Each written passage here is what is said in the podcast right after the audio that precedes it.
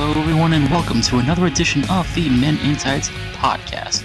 I do sincerely hope you all are having a lovely week and that hopefully you will have an even better weekend. And don't forget to subscribe to the show on Spotify, Google Podcasts, Castbox, Radio Public, Breaker, or YouTube. And please be sure to follow me on Twitter at I am Fozitude for any and all future podcast information. On today's episode, we'll be discussing my thoughts and predictions for the WWE's first annual Stomping Grounds pay per view event, happening just two weeks after the Super Showdown event in Saudi Arabia, which I did not watch. But from what I've read, it was a decent enough show, except for Undertaker vs. Goldberg, and it's best we pretend that match never happened. But before I get into my predictions for Stomping Grounds, I want to start this podcast off by first talking about this.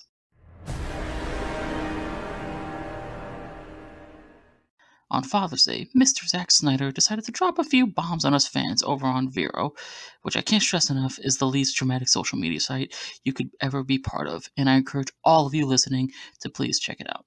Anyway, the first bomb came in the form of Victor Stone, aka Cyborg, and his family inside the mother boxes.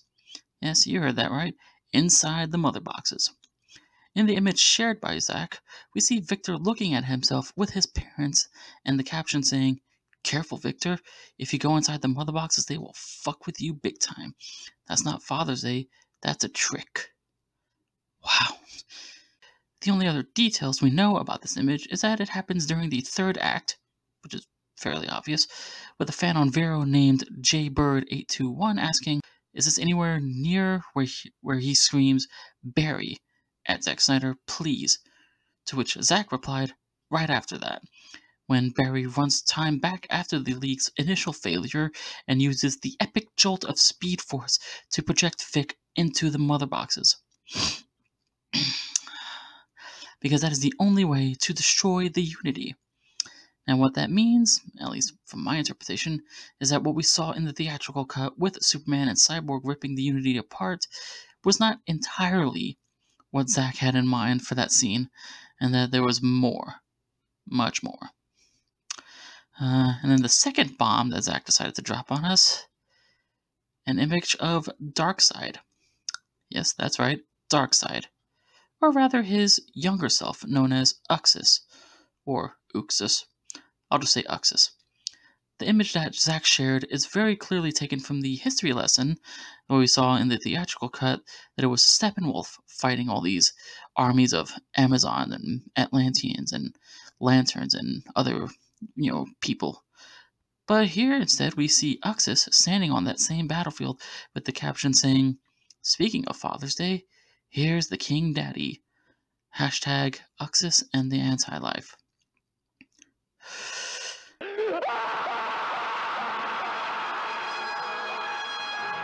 Why, Warner Brothers? Why did you rob us of this? Why? Fucking hell, man. See, this is what we were supposed to see in the first Justice League back in 2017. But no. Instead, we got a very tame looking Steppenwolf in his place that wasn't even supposed to be in that part of the movie. We were going to get a great epic battle like we saw in the opening of the first Lord of the Rings film back in 2001, where we would have seen Ares fighting Uxas in an amazing fight amongst all the carnage surrounding them. We were supposed to get that movie. Instead, we got a three minute chopped up, out of sequence history lesson, and more evidence of this, you know, as far as these, that it was supposed to be Uxas instead of Steppenwolf, uh, is that after killing Yalan Gur, the Green Lantern that we saw in the theatrical cut of the film, there's a quick a quick glimpse at what is actually Uxas because there is a lack of armor for that quick second on screen time, which, if you're watching this uh, podcast on YouTube, you can see on the image on the screen right now. Plus, when the lantern ring flies off, the pattern for which it does so is very much in that of Darkseid's Omega beams.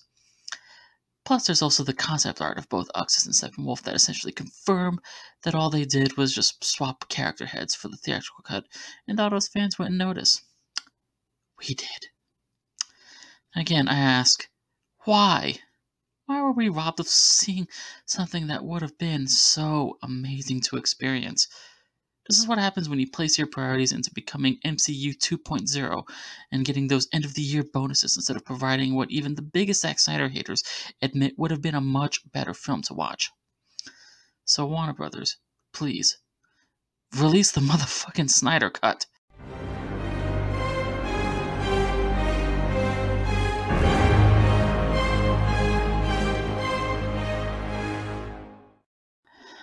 And now an update for Project Comic Con. The campaign has reached level 4 and currently sits at 23,480 as I am recording this, which is absolutely amazing. Congratulations to everyone involved in this great campaign, and thank you to everyone who has contributed so far. And with that, we have officially unlocked level 5, and here's the information provided for level 5. Ladies and gentlemen, Spartans all, we have already achieved the impossible. Thanks to each and every one of you, we have successfully funded a two hour airborne banner over Comic Con, a digital billboard on the highway into San Diego, a half page color ad in the San Diego Comic Con special issue of The Hollywood Reporter, and a full series of ads wrapping all around a strategically located bus stop. Level 4 of Project Comic Con is now complete. We have already succeeded beyond anyone's wildest dreams. And yet, we would be remiss if we don't honor Zack Snyder's complete vision for the DCEU, his five part arc for Superman, Lois Lane, and then the Justice League. So, what will level 5 look like? Well, dear Spartans, once again, as we did with level 3, we leave the exact scope of this final ultimate level for Project Comic Con to you. There are two things we're looking for here. First, we're after a mobile billboard to be driven up and down the streets of the convention center, with Ramesh De Silva as his at his busiest, focusing on making the effective mini museum at the bus stop the absolute best it can be. This mobile billboard's art will be designed by our treasurer, Alessandro himself, an experiencing sorry, Alessandro himself, an expert in marketing. We are also looking for giving a solid boost to our boots on the ground. With the increasingly massive scope you've helped us reach over the past several months, we now feel that we must upgrade our ground game accordingly. Our outreach with the resulting massive number of additional flyers and swag will now be the likes of which Comic Con has never seen before and possibly never will see again. The upgrades we're looking for, as estimated by our ground game organizers, the Nerd Queens, will require $1,300. Doubling for the American Foundation for Suicide Prevention, of course, requires $2,600. As for the mobile billboard, well, that's where the flexibility comes in. There are two possibilities here a standard issue mobile billboard for 5600 with a deadline of June 30th, or a digital mobile billboard for 7850 with a deadline of July 13th. And doubling for AFSP, those are options of 11,200 or 15,700. Whichever one we pick will be up to you. As there is no deadline for the surge in ground game supplies, that will be the last piece funded. After the choice of billboard is determined by your generosity and preference, adding our previous grand total of 21,410 plus pounding up the, to account for expenses paid for to GoFundMe. The first tier for level 5, the standard mobile billboard, will be a grand total of 32,650. The second alternative tier, the digital billboard, will be a grand total of 37,150. Standard, standard mobile billboard plus ground game funds, 35,300. The digital billboard plus ground game funds, 39,800.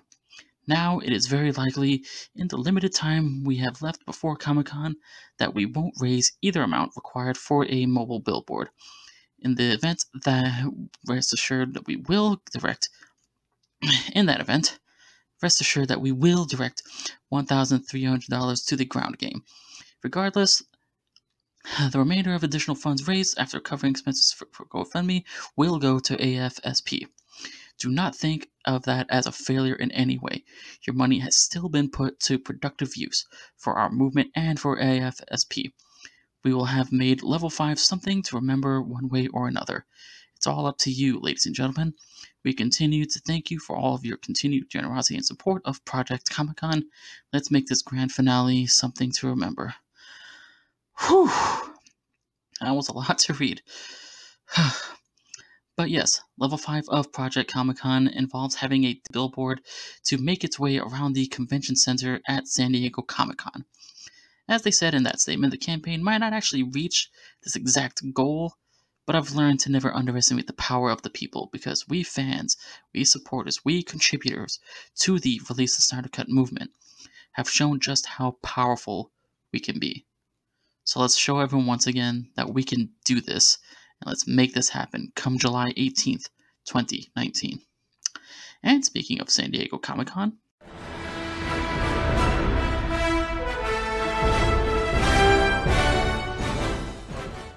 it has been confirmed that Marvel Studios will be having a panel at Hall H for San Diego Comic Con this year after skipping last year's event. Now, this is an interesting development, and many are speculating, including myself, that this is in response to Warner Brothers not having a Hall H panel this year. Perhaps likely that the people running the show were desperate for some good shit to go down in Hall H, which I don't blame them if that's the case. Not much information is currently available as far as what we can expect to see on this panel, but the most likely possibilities would be a first look at the Black Widow film that is currently filming and set to hit theaters next year, as well as the reveal of the slate for Phase 4 of the MCU to come over the next few years. Most likely, this will include Doctor Strange 2, Black Panther 2, and Guardians of the Galaxy Volume 3, because, of course, we already know those films are coming. It's just a matter of when. Now, what else do I hope we will get from this panel? Uh, personally, I would love to get some kind of teaser or hint at what we will be getting when the X Men and Fantastic Four officially join the MCU. Now, I don't think it'll be part of Phase 4, because even Kevin Feige has said numerous times that they won't be in Phase 4. But at the same time, you just never know.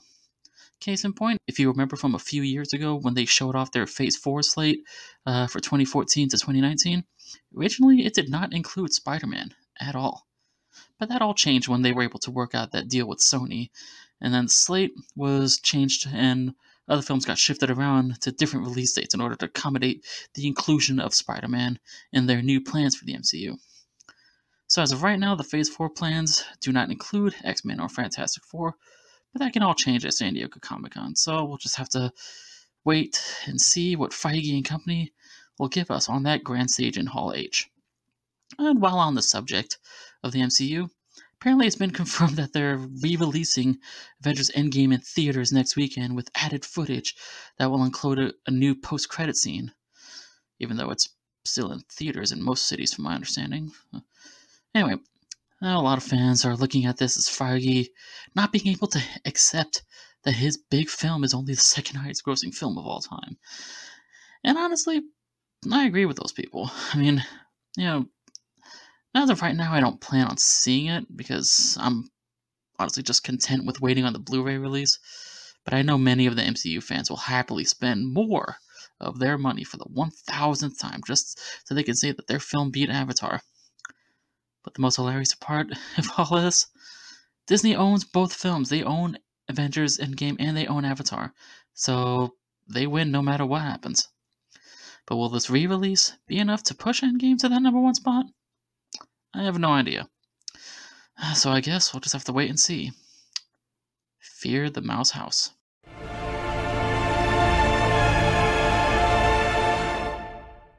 And the last non wrestling bit of news I wanted to talk about is the news that writer, producer, director J.J. Abrams and his production company Bad Robot partnering up with Warner Media uh, coming from the Hollywood Reporter, and I will provide the link to this in the description for this podcast so you can read the entire thing, as I'll only be reading part of it. The story reads Following a month long courting process that included multiple suitors, Warner Media is in final negotiations for a new partnership with Bad Robot, sources say. It's unclear how many years the new agreement is for, as the deal that would keep Abrams with the company he has called home since 2006 has not yet been finalized. Still, sources have estimated that any new pact for Bad Robot could be valued in the $500 million vicinity when all is said and done. That would put the deal at the top of the recent wave of nine figure pacts for prolific producers, including Greg Berlanti, 400 million with Warner Brothers TV, Ryan Murphy, 300 million for from Netflix, and Shonda Rhimes, 100 million from Netflix. Now, under the deal, Abrams and company will continue to create and develop new projects for Warner Media and supervise other producers across film, television, and digital platforms and the pact arrives after Abrams and Bad Robot were considered the biggest fish in the overall deal waters. Multiple studios and streamers at least kicked their tires or engaged in a hyper competitive effort to woo Abrams and McGrath on a possible rich pact for the company behind hits including HBO's Westworld and Hulu's Castle Rock, among others. Now, I, for one, am very excited about this news because I am a fan of Abrams' work. I love shows like Lost and Alias. I enjoyed his Star Trek films, and I'm not even a Star Trek fan, but I loved his Star Trek films, and I loved The Force Awakens. And I'm very much looking forward to seeing what he and Chris Terrio deliver with the with The Rise of Skywalker come December 20th of this year. And a lot of DC fans are especially excited for this because years ago, before Superman Returns happened, Abrams was going to direct his own Superman film at the time titled Super, Superman Flyby, and it was going to potentially star Henry Cavill. And there's even images from his test screening that you can easily find with a quick Google search. I would love to see that test footage. Um, I'm, I would, I'm sure it would be very fascinating to watch. so, as the big Superman fan you all already know me to be, this gives me some hope that we'll finally get that Man of Steel sequel that so many of us have been begging for for, for over six years now. Or maybe even a Justice League 2 or a Green Lantern Corps film. Either one would be fine by me. Yeah, and he's also good friends with Zack Snyder, as both directors. They shared, you know, little images teasing each other on social media around the time that Force Awakens and Batman vs. Superman were coming out with pictures representing the other man's films, like Snyder sharing a photo of Henry Cavill dressed as a Sith Lord, and J.J. Abrams sharing a photo of C-3PO dressed as Batman. Uh, yeah, both films are, or both photos are, they were delightful for me as a fan of both, you know, Batman and Superman and Star Wars. So, with that little bit of knowledge in our heads, many fans are anticipating that he'll be a crucial factor in the in the eventual release of the Zack Snyder cut of Justice League. But we shall see what is to become of this partnership between Bad Robot and Warner Media. Have hope, my friends. The best is yet to come.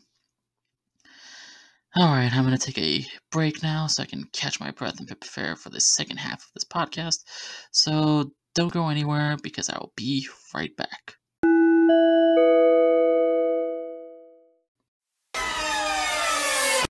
Alright, I am back. Let's get to those predictions.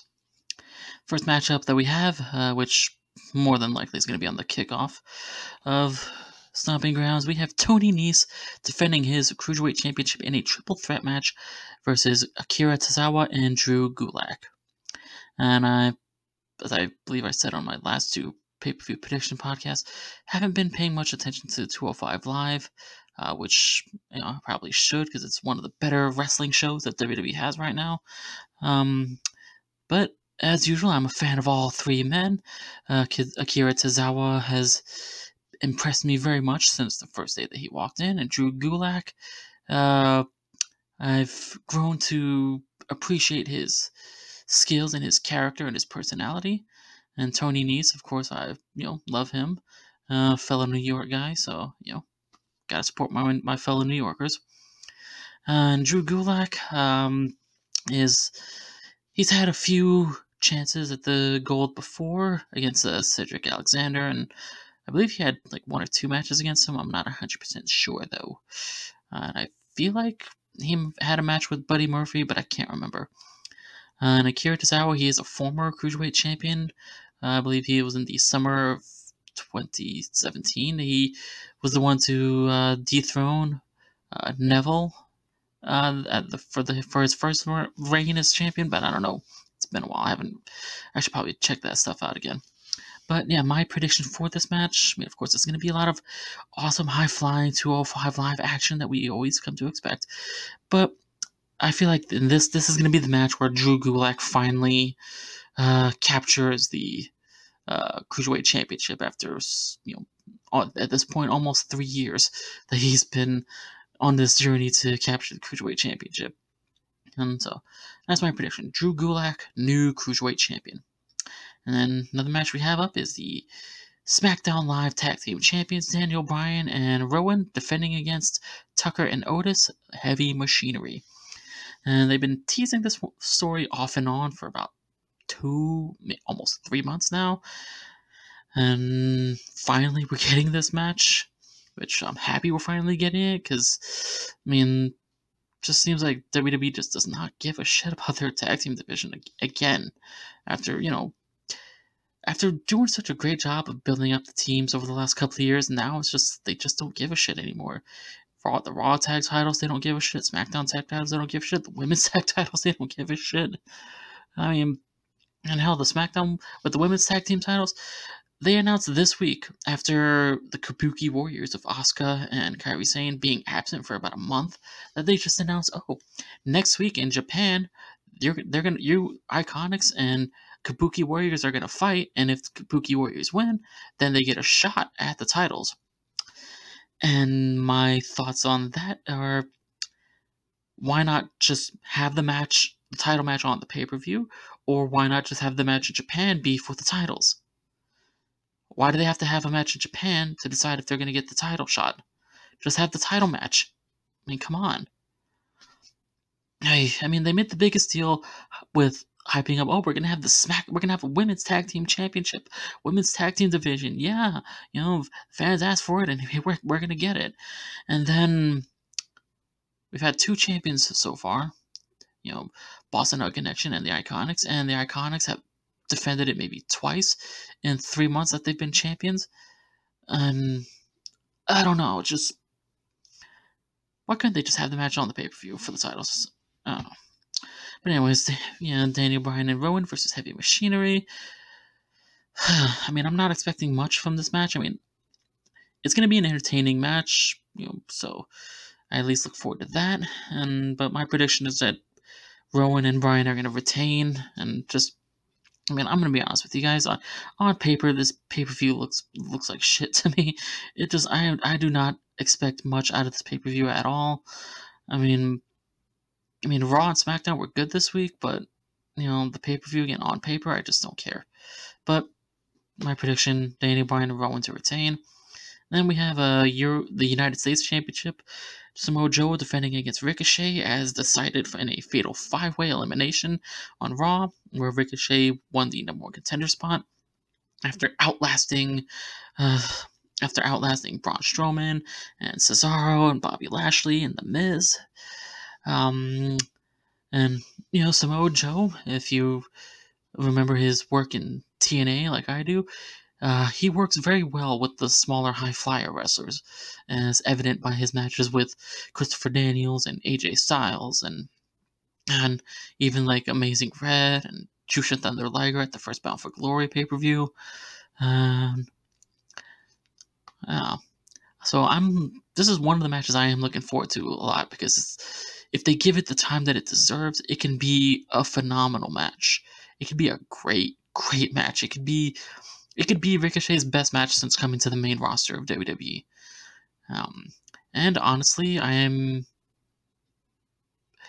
with all this, you know, because you know, Rey Mysterio injured himself and had to forfeit the belt, and I'm pretty sure he was actually supposed to. They were supposed to have one more match on this pay per view, Joe and Mysterio for the for the U.S. title, but of course, you know, Mysterio got hurt, had to forfeit the belt because we don't know how long he's going to be out, which sucks because Mysterio just came back in October.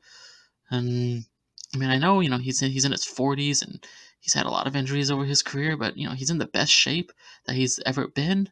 Um, I thought that he was he was over the injury bug, but you know, I guess you never really get over it. But yeah, um, I'm my prediction is actually that I think Ricochet is going to win this one because I know they were teasing that him and Aleister Black were going to win the tag titles at some point, but you know since they split them up, have Ricochet on Raw and Aleister Black on SmackDown doing a lot of promos that so far have led to nothing, even though I like the promos. Uh, um, I'm just I think this that this is going to be the the push that Ricochet uh, you know has been needing since coming to the main roster earlier this year, and this is gonna you know s- skyrocket him to to like the upper mid card. You know, and hopefully he'll have a good and lengthy title reign if he does win. But that's my prediction: Ricochet, new United States champion. And the next matchup that we have on this list is SmackDown Women's Champion Bayley defending against Alexa Bliss, who will have Nikki Cross in her corner. And they've had matches before on, on Raw for the Raw Women's Championship, and I'm I think they've crossed crossed paths once or twice on NXT, but I don't remember. Uh, but they've had good matches before. Um, both women are very good wrestlers. Uh, I especially love Bayley. Um, for a lot of reasons, which, you know, if you follow me on Twitter, you are very much aware of what my reasons are. but, um, yeah, I'm expecting this to be a pretty good match. Uh, I'm not, ex- I don't expect it to be a show stealer kind of match. I mean, Yeah, because uh, after touting the women's revolution that they did for the last two years, you know, they kind of put the women's matches on the, you know, on the side again. But, you know, I'll get to that a little more in a in a few minutes. But yeah, this, this, for this one, I'm predicting that uh, because they've been kind of teasing it over the last few weeks that Bayley's to win and retain the match, but it'll be by, uh, well, well, not the show win, but that Alexa Bliss will win, and it'll be by DQ with interference from Nikki Cross. Uh, but Bayley to re- remain SmackDown Women's Champion. Well, again, my but yeah, that's my prediction. Alexa Bliss by DQ due to interference from Nikki Cross and Bayley retaining her championship in the process. Um, but hopefully, you know, the match will be much better than I'm anticipating it to be.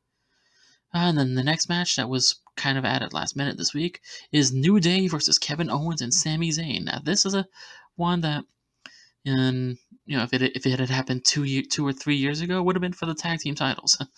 um, but hey, you know, this is a semi main event tag team kind of match for the SmackDown brand, uh, ish, because Sami Zayn is a is officially a Raw superstar, which you know, wild card is wild card rule is bullshit at this point. So yeah, but yeah, this is I this one is de- another one that I definitely expect to be a very good and very entertaining and great match, uh, and which I mean, I'm hoping that Sami Zayn will start to get treated a little better because when they first brought him back, he was cut. He's been cutting all these great promos, but then momentum kind of halt came at a screeching halt when Braun Strowman dumped him, threw him into a dumpster, and he got dumped in the back of a garbage truck, which was, you know, and then the way he got taken out at Money in the Bank was bullshit as well.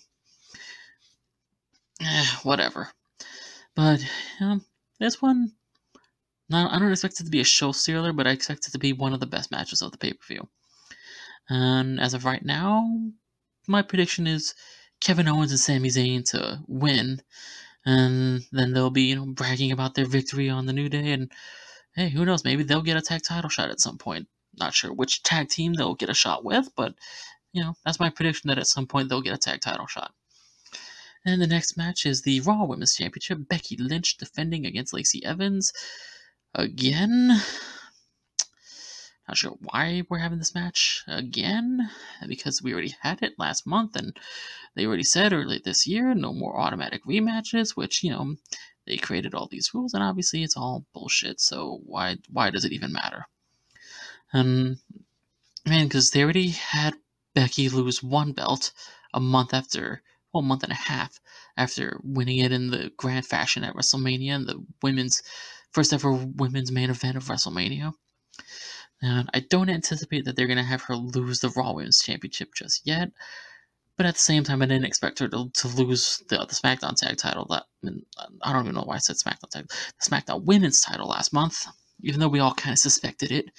Um, but as of right now, I'm predicting that Becky Lynch is going to retain the Raw Women's Championship and hopefully move on to fight other people for the belt because as big as much of a fan of Lacey Evans as I am, I do love Lacey Evans. Um, she entertains me very much so, and she is goddamn gorgeous, especially this week. Whew, like I said on Twitter, this week on Raw, she was just extra fine. Anyways, I hope this match will, will be better than their match at Money in the Bank. It wasn't because their match at Money in the Bank was not bad. It was just after all that build up, it was kind of just meh. It was just kind of there. Um, but you know, hopefully it'll be a better match and it'll benefit both participants. But my prediction: Becky Lynch to retain. And then we have Roman Reigns versus Drew McIntyre, a WrestleMania rematch for why I don't know. You know, but again, another storyline that I don't really care about. But I'm just gonna go ahead and say I predict Drew McIntyre to win this one, and more more than likely continue it at Extreme Rules in some kind of match, maybe Falls Count anywhere. Who knows? Uh, but now the the two main event matches for the pay per view, we have Seth Rollins defending the Universal Championship against Baron Corbin, again with a special guest referee. That as of right now, we have no idea who it's going to be. You know, they they were teasing it on Raw and SmackDown this week, but we, as of right now, have no idea. As of this recording, recording this right now at 1:20 a.m. Thursday, um, we have no idea who that referee is going to be. Uh, either way, I'm actually very much intrigued by this match and interested because um, they've actually done a pretty good job of building up Baron Corbin for this match. I mean, the one at Super Showdown was, um, like I said, I didn't watch it, but you know, I heard a lot of good things about that about that match, but they didn't really build up much for that match. But they've done a good job at building up this one. Um, you know, like this week we saw Seth Rollins being, you know, a badass, just beating the shit out of everyone with a chair on Raw and on SmackDown. You know, for anyone that uh, teases or is possibly going to be referee on Baron Corbin's behalf, got their ass beat by Seth Rollins with a steel chair. But the closing image we saw on Raw was Baron Corbin beating Seth with a chair. You know, which you know, if you follow WWE booking over the years, usually the one that's on that, go, that comes out on top on the go home show before the pay per view, they're usually the one who loses. But who knows? Yeah, but like I've been saying, I'm predicting that Seth Rollins is going to hold on to the Universal title at least until SummerSlam. You know, will they keep the belt on him that long? I have no idea. I hope they will though, because they built him up so much about getting the Universal title at WrestleMania, and he won the title at WrestleMania in the most unexpected way that he did. And I just hope he's gonna get the lengthy title reign he deserves because he had a lengthy WWE World title reign back in 2015. The only difference is this time he's a badass babyface, whereas in 2015 he was an asshole heel. Uh, but hey, I'm ex- I'm actually expecting this to be a very good match and potentially Baron Corbin's best match on the main roster since he came up to WWE to Raw and SmackDown three years ago at this point. So I'm hopeful that it will be a great match, and my prediction is Seth Rollins to retain. Um, but you know they they and they keep refer- re- mentioning about Brock Lesnar about whether or not he's going to cash in because he had a failed cash in attempt, unofficial cash in attempt at Super Showdown. He never actually cashed it in, but he got beat up by Brock. By, uh, Brock got beat up by Seth Rollins. Um, do I think he's going to show up at Stomping Grounds? No, I don't think so. But, you know, who knows? You never know. I mean, because we certainly didn't expect him to show up on Raw three weeks in a row. And, you know, honestly, that was the most entertaining Brock's been in a very long time. But, you know, who knows what's going to happen. But my prediction Seth Rollins to retain, regardless of who the referee is going to be, which I don't have a prediction on who the referee is going to be. Uh, I just hope it's going to be a genuine surprise. And we come to the SmackDown main event. The WWE Champion Kofi Kingston defending against Dolph Ziggler in a steel cage match. now, generally, steel cage matches can it's it's it can go either way with how good or bad it's going to be. I I'm hopeful that it will be a good match because I mean, especially since it's P, you know the PG era, you know they don't do a lot of over the top you know violent spots in these kind of matches anymore. But you know that doesn't mean it can't be a great match because my favorite steel cage match is Bret Hart versus Owen Hart at SummerSlam 1994, and that was the least violent steel cage match I have ever seen. But it's still my all-time favorite steel cage match because the story told was just so fucking awesome. And and if you've never watched it, go on the WWE Network, SummerSlam 1994. Check it out. They went about 30 minutes, and it was awesome. Um, now, I don't know if Kofi's ever been in an actual steel cage match. I know he's been in elimination chamber a few times, and they had the three on the three the New Day versus Usos Hell in a tag team Hell in a Cell match a few years ago. But I don't think he's been in an actual cage steel regular steel cage match, and I don't think Dolph Ziggler has either. If he, but if he has, then I don't remember. But you know, but both men, I'm a big fan of both. Both are phenomenal athletes. Uh, Dolph Ziggler, I like a little bit more. Um, you know, I I do love Kofi Kingston. I got to meet him 11 years ago. It was when he was he was still pretending to be Jamaican. That was fun. Um, I haven't met I've never met Dolph Ziggler, but you know I I like him more because to me he's just a more entertaining wrestler, and his character is a little more entertaining in my opinion. Even though since he came back a month ago, it's all he's done is just it should be me. It should have been me. Um, but yeah but I'm not really sure what to expect out of this match. I mean, they're gonna have a few good spots. They're gonna they're gonna have at least one big dive off the top of the cage, most likely from Kofi. Uh, either a big dive from the top of the cage or like a crazy like you know superplex kind of move off the top of the cage. Either way, I'm I'm expecting a big spot somewhere in the match, and and I'm expecting Kofi to retain them the title but then that he'll probably get attacked by someone after the match, setting up whatever match he's to have at Extreme Rules. Unless, you know, they decide to keep going with the Dolph Ziggler story for one more match, which, I mean, if they do, I'm okay with that. You know, their matches entertain me. The many matches that they've had over the years for the Intercontinental and U.S. titles. Sorry. Um, who do I want to win? you know, for who I want to win, I would I want Dolph Ziggler, but I know he's not going to win. So, my prediction: Kofi Kingston to retain the WWE Championship and close out the first annual Stomping Grounds pay per view event.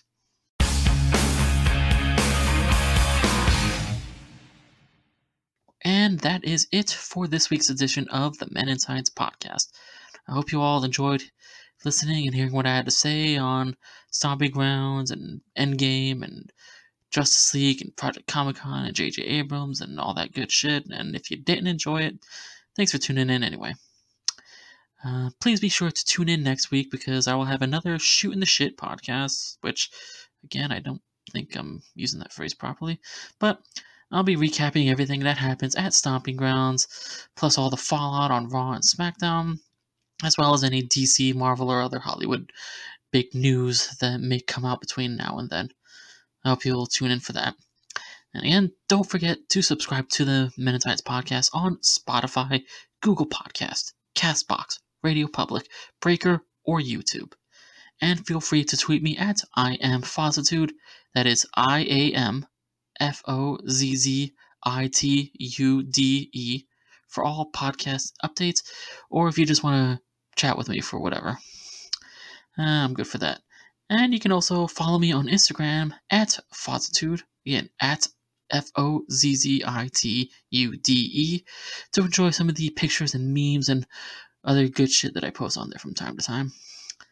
Uh, and feel please feel free to support the In podcast by donating on Patreon. If you become a patron of the podcast, you can submit any suggestions of topics for future podcasts with, along with your donations. Again, no topic is off limits, so feel free to send me anything you want. And also, if, if you make a, a generous donation, it will contribute to the overall improving the overall quality of the podcast, where I can get better recording equipment, I can find better resources of how I can get this the content out there, even work on getting people to interview on this podcast. But you know, that's all up to you guys if you want to donate. Uh, and as always, thank you all so much for tuning in and for subscribing. I love each and every one of you who do. I truly and genuinely do. And I hope you all enjoy your weekend. Please spend it with your loved ones if you can. This has been the in Tights Podcast. I am Julian, and I will see you all next time.